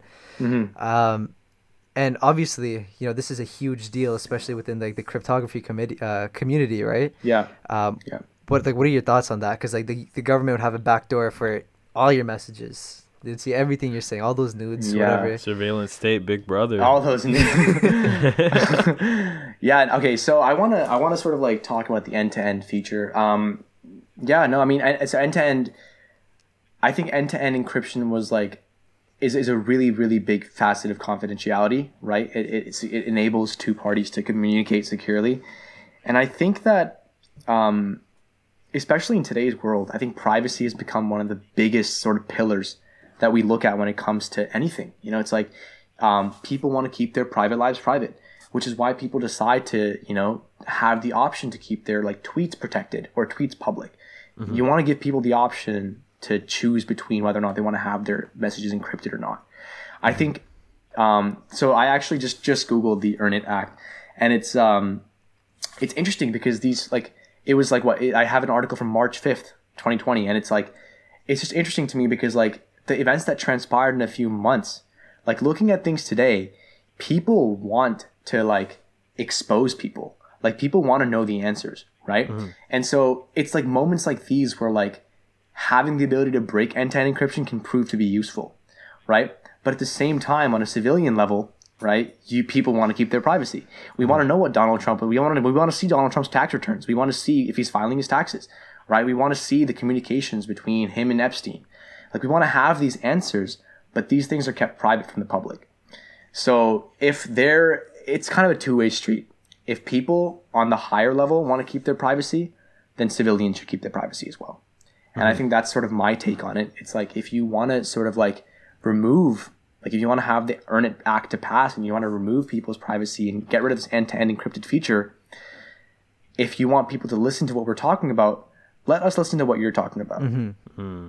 Right? So that's that's But at least that's my sort of Do you think that it, does that like just that trade off warrant having it in place? You mean like is that worth it at, at like at all? I say no. I hmm. think I think my take on all of this is that I'm a big I'm a big fan of privacy. I think hmm. strong cryptography should be very very important in people's lives. I think people should be people should keep their private lives private, mm-hmm. and I'm all for respecting people's privacy as well.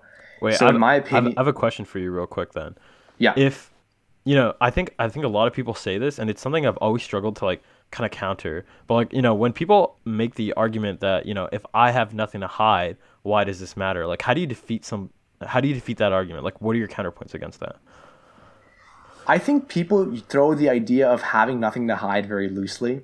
And mm. I think that like that should be addressed because honestly, man, everyone has something to hide. Like there in my opinion, it's like you can say that you keep your entire life public and that there's nothing like really incriminating against you, but at the same time, we keep things private to ourselves that are just like understood and are the norm. We keep our passwords private.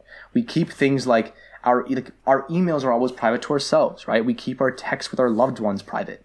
Those are things that like are inherently part of who we are, but it's like is that something that you want to hide from people? Maybe not, but it's like at the same time, do you value that like connection you have with that person because it's private? Right? It's like a lot of times like these things are built around the idea of these communications being private and ha- being end to end, and that's what gives them value. Right? If you say things, if you say something to someone but you know that you're being watched, the things that you say will be different. mm-hmm And that's sort of my sort of like rationale for it. It's like, sure, you might not have anything to hide, but if you know, if you knew there was some sort of big brother figure always watching you, you wouldn't be the same person you are right now. I, you, yeah, you brought up a whole bunch of good points because I think that's the part that people miss out on. Like when they the the whole no like nothing to hide. I mean, like I'm sure you wouldn't want your like passwords being leaked to anybody, anything like that, right? Um, This includes like any sensitive information, um, and not just you know pictures or like where you've been, things of that nature. Um, but yeah, do I so I do have like two other kind of closing questions. Do you have anything you wanna like throw in there before I ask those? I questions? actually, yeah, no, I actually just wanted to mention that like, like the rise of anonymous in recent days has been like mm-hmm. very sort of like, like it really ties in the idea of people like wanting like this the people wanting this desire to like expose people's private lives right you mm-hmm. have like a group of like international hacktivists coming together and like showing the affidavits between Trump and Epstein and like Yeah. doing things like this for the good of the people and it's like people love that because people want to like it, it all comes down to like what the masses want. In this case, you have like the vast majority determining that this person, as a person, is morally corrupt, and so like we have the right to know what's going on in his, in his private life because he is supposedly the leader of our nation, mm-hmm, right? Mm-hmm. So it's like I think a lot of times like you have to weigh it on a case by case basis when it comes to privacy. Mm-hmm. People on an individual scale should have the right to privacy, but at the same time, if you're someone who is influential, right? you must sort of like you need to sort of adjust that accordingly. You have to understand that your life can't be as private. You need to sort of share some things that people need to see. Do you um okay, so cuz like we there's always like um events that transpired that basically rip down the facade that most public figures keep up that they're good patrons of, you know, morality or whatever it is. Um, for example, you know, like Snowden is a political refugee now because of all the shit he exposed about the US government. Snowden's Yeah. a great example. Yeah. Yeah, Snowden, or even like the Panama Papers that were leaked a couple of years ago, right? Do you think mm-hmm. like the public should be more outraged by like when when these things are exposed? Because like at this point, it feels like people are so jaded when things like this pop up that they just assume this to be the the reality, the nature of the world that we live in, and they don't really. Plus, like conspiracy theory culture too. You know what I mean? Like so many people Yeah. like think that like all these things already exist and there's nothing we can do about them. You know? Yeah, do you think we should be more outraged about it? Like, are we just too jaded?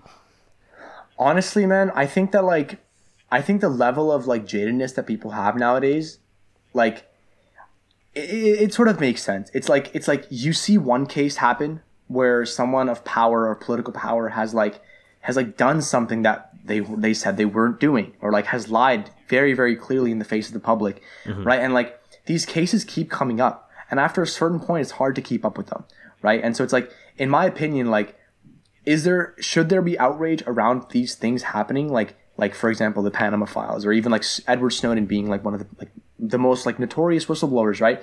Like or are these people just doing their job?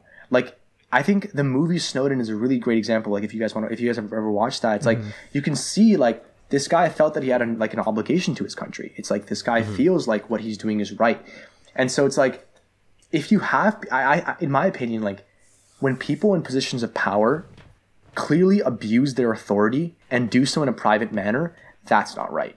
I think that's when like people should express outrage because it's like you want to have someone especially when it comes to political power you want to have people who can lead but lead in a way that's like that's inspiring it's like you want to have people who like lead by example mm-hmm. and the case that we've seen like we've things that we've been seeing nowadays it seems like when these cases come up because of their power they just get swept under the rug yeah. right? Like these people just make these problems go away. And that's sort of the problem with like current politics in my opinion. It's like is there should there be outrage? Yes. But is there that much done about this? No. Right? I so, think i think it's such a good point when you're talking about case by case because the way i've always thought about it is like so you know like you mentioned certain people have more influence and power than others right? That's just facts. Like Donald Trump has a platform, and because of his platform, you know, part of that necessary cost of achieving that platform is a sacrifice in privacy. And so the way I like to think about it is like, you know, a lot of people think like somebody like LeBron James, for example, doesn't have an obligation to like talk about issues or like you know like use his platform for good. Because you know he's a basketball player. He didn't sign up to be an activist. He didn't sign up to be a politician. He doesn't yeah. have a degree in political science or like journalism or whatever it is right? But i think you know that's the wrong way of looking at it. And you know, number one, I think LeBron James does have a right to talk about all these things because you know as a black male in the U.S., he's experienced all these things. But like beyond that, in and of itself, I think when you achieve a platform, one of the costs of achieving that platform is privacy, and one of the like you know res- with power comes great responsibility. One of the one of the things mm-hmm. you have to start realizing is that as you have more and more influence on people, you necessarily have more and more responsibility. And you know what you do with that power starts to matter more because when you say something in a private conversation and influence a million people's lives, is different from me saying to Damien or like talking shit about you to Damien. You know what I mean? Like it's completely yeah a different question.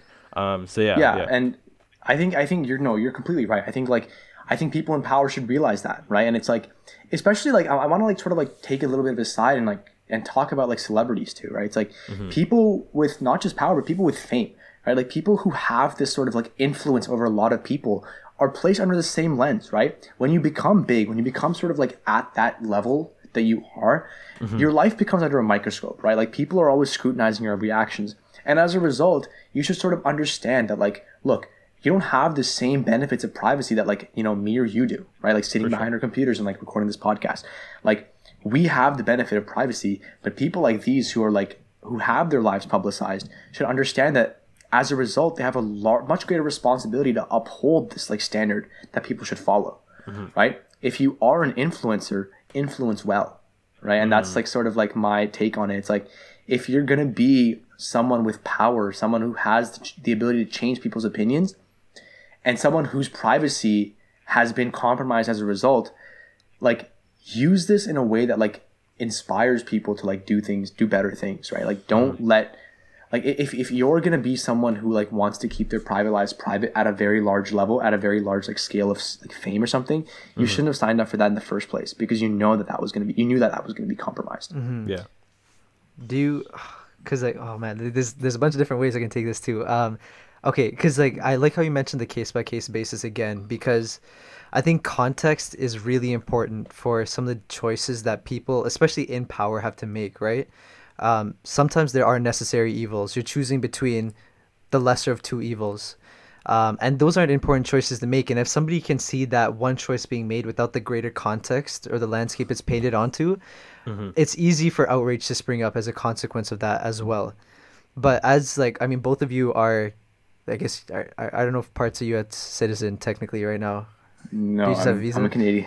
Anyway, okay. Canadian citizen, As yeah. people like kind of uh, involved in like U.S. politics, do you think that we're not holding our elected officials to a high enough standard?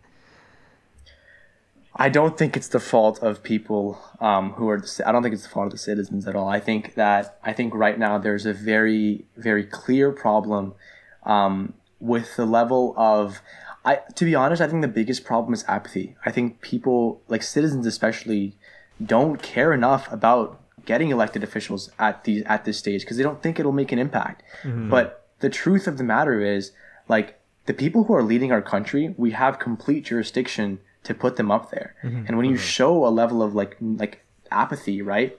That's what ends up resulting and transpiring in all these like problematic events, right? That like that these things people are saying all these like like messed up things and stuff. But I think it is in the power of the people to choose, you know, carefully who they want to elect for their, you know, their um their municipal, their state level and their like their national level um, sort of representatives. And like that's sort of like it, it all comes down to us to like you know like if you can vote like go vote right? Like that's like i wish i could but like if you're you know? You know who can? I- Fuad?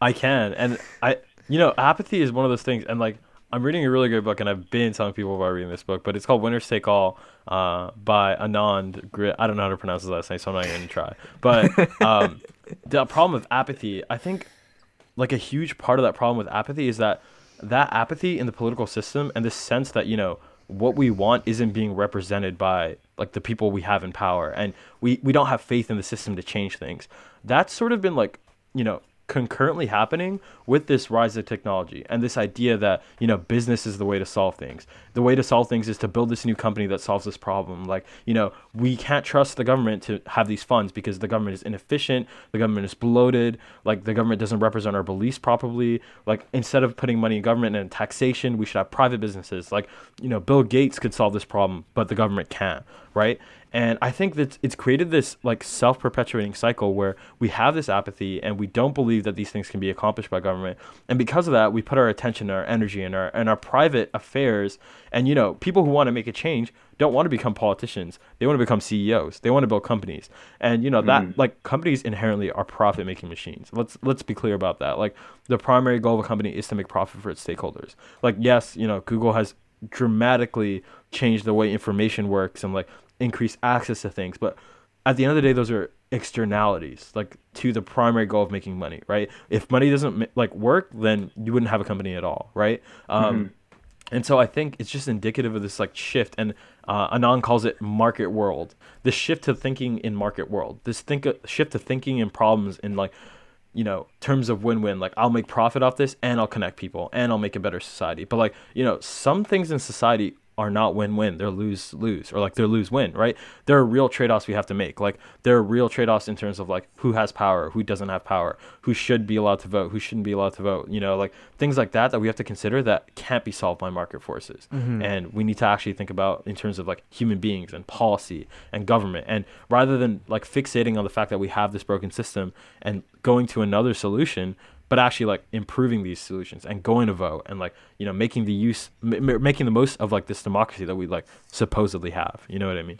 Yeah yeah. No I, I i couldn't agree more honestly. I think once people realize the power that they have in terms of like voting and like having the ability to actually elect people who represent their beliefs things can actually change right? And mm-hmm. so yeah yeah definitely encourage everyone to go and vote and you know start caring about things that you want to change Should, Yeah. What about the because like another economic driver that's kind of, I guess China's increasingly kind of adopting it too. But like the whole like idea of that um, military industrial complex, right? That the U.S. has, like that's a huge um, economic driver. And realistically looking at it, like the the government or the um, the military has been the driver for a lot of innovation that the state sees, right? Like a lot Mm. of like technologies that we take Mhm. for granted today only exist because um, the military was funding its uh, its growth. It's like the internet, GPS technologies, or cell phones, things of that Yeah. nature. Is that like Mhm. an inherently bad thing though, or is it a necessary evil?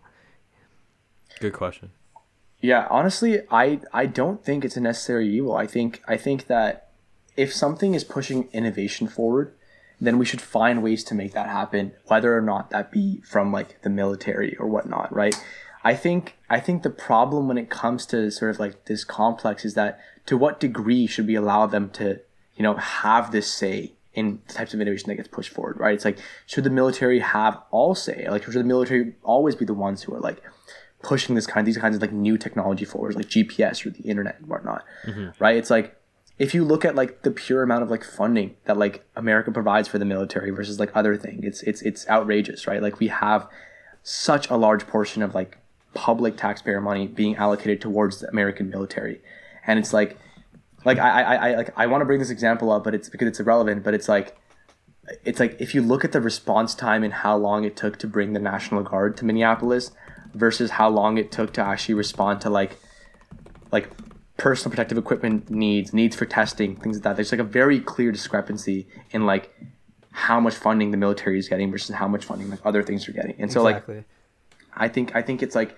we have to decide what degree is right to have the military like how important should the military really be in terms mm-hmm. of like everything in terms of pushing innovation forward in terms of how much of a say they have over the public things like that. So. I agree and i think also um, the question of like mil- military innovation is, is a very historic question. And what i mean by that is like you know when you look at periods of high innovation they're marked by periods where there was an extreme need of competition. You know, we needed to survive against Russia. We needed to get that bomb first because if Russia got it first, then we'd be fucked, right? Or the race or, to the moon. Yeah, yeah exactly. Like we needed yeah. to get there first, and like you know, after that, funding completely dried up. Like we haven't made innovation in space until SpaceX came around. For like 20 years in American yeah. history, there was nothing, right? And so you know, I don't think that the military is the way to do that. And I think you know we're living in a society where conflict is becoming you know international conflict to that scale is becoming more and more rare right? Mm-hmm. we have things like the UN to like you know broker peace across countries across territories across societies. And like we increasingly live in a global world where trade is important so we can't just slap sanctions everywhere you know? And as we become you know more of like a globalized world like that need for military innovation dies down and i think that's being replaced to a large extent with business innovation and so you know competition in the form of Facebook needs to compete against Apple, so they need to develop this new thing and like things like that. And I don't know if it's a good thing or a bad thing, but I do think it has like huge implications for kind of like what we think about um, the world of military and its role in, in, in our society. But like, what about the problem yeah. where like I mean, it, it's been wrought. Like history's been wrought with plenty of examples where um, I I can't remember the preceder to the um, the UN, but there was another thing. But League of um, Nations or whatever. The League of Nations, yeah. exactly. Yeah. Mm-hmm. Um, I mean, there's like a flop, bro. Yeah, top, there's a top flop. flop of 2020. Plenty of examples. 1950 or yeah. Yeah, but there've been plenty of examples where countries really don't take that that jurisdiction of this entity seriously. Like they don't mm-hmm. really care, and then after a certain point, you know, the other countries that comprise the UN, they don't really step in, um, breach those international borders to, like for example, like China. It's always China, honestly. Like China's always up to some Absolutely. sneaky stuff. um, but with like the Uyghur camps, um, that was a huge thing that there's a lot mm-hmm. of outrage about. It's still happening, and nobody's really talking about it. Um, mm-hmm. Like nobody else is going to be stepping in anytime soon, from the looks of it. Um, but I don't know. Just I don't I don't know if there'll ever be a time where the UN will be looked at as this absolute entity with absolute power. So um, just reeling it back in one more time. Um, you know, we're running up Parth's very valuable time, but it's been a great conversation so far. So, I have one closing question for you, and um, this is going out to the handful of fans that we have right now. Um, but if you could rent out a billboard that millions of people would see and you can cater this either to I don't know students or just the general public. That's up to you. What message would you put on it? Can I be honest? Yes. Yeah, yeah absolutely. yeah, I I'd put I'd put Black Lives Matter. I think I think I think that needs to be heard. I think there's if that was the billboard that everyone could see right now at this moment in time, I would put that on there. And I and I say that with like all my heart and like everything that I believe in right now. I think there's never been a better time for us to wake up. Um, Respect. Um, I love yeah. It. What a beautiful Respect, way to close yeah. it. Topical, straight to your beliefs, honest. Yeah. Eloquent. Man, sh- how can I continue after that? and this guy's single? What? Oh my The game God. is rigged. Damien, I'm telling you, the game is rigged. If I have to compete What's against men fair? like this, the game is rigged. Bro, this guy is sweet too. like, what is happening? yeah, but uh, Parth, and Fuad, thank you guys so much for this incredible conversation today. Um, it's been super interesting, very wide ranging, and there's a shit ton of value to be had from this conversation. Absolutely. Thank you guys. Yeah. Thank you any guys so final- much for Any having closing me. thoughts, Fuad? Yeah, no, just yeah, thank you so much for taking the time of your day. You know, um, this is our first interview with somebody else on this podcast, so like, it is a little bit shaky, and I hope I hope we had a great conversation. You know, that's that's all we're trying to have on this podcast, and like, here's some interesting ideas, and here's here's some interesting people. So t- thank you for taking the time out of your day and doing this. Of course, of course. I had a great time. It was awesome meeting you both. Thank you guys so much for having me on. Amazing. All right. All right. Take care, guys. Cheers. Take care.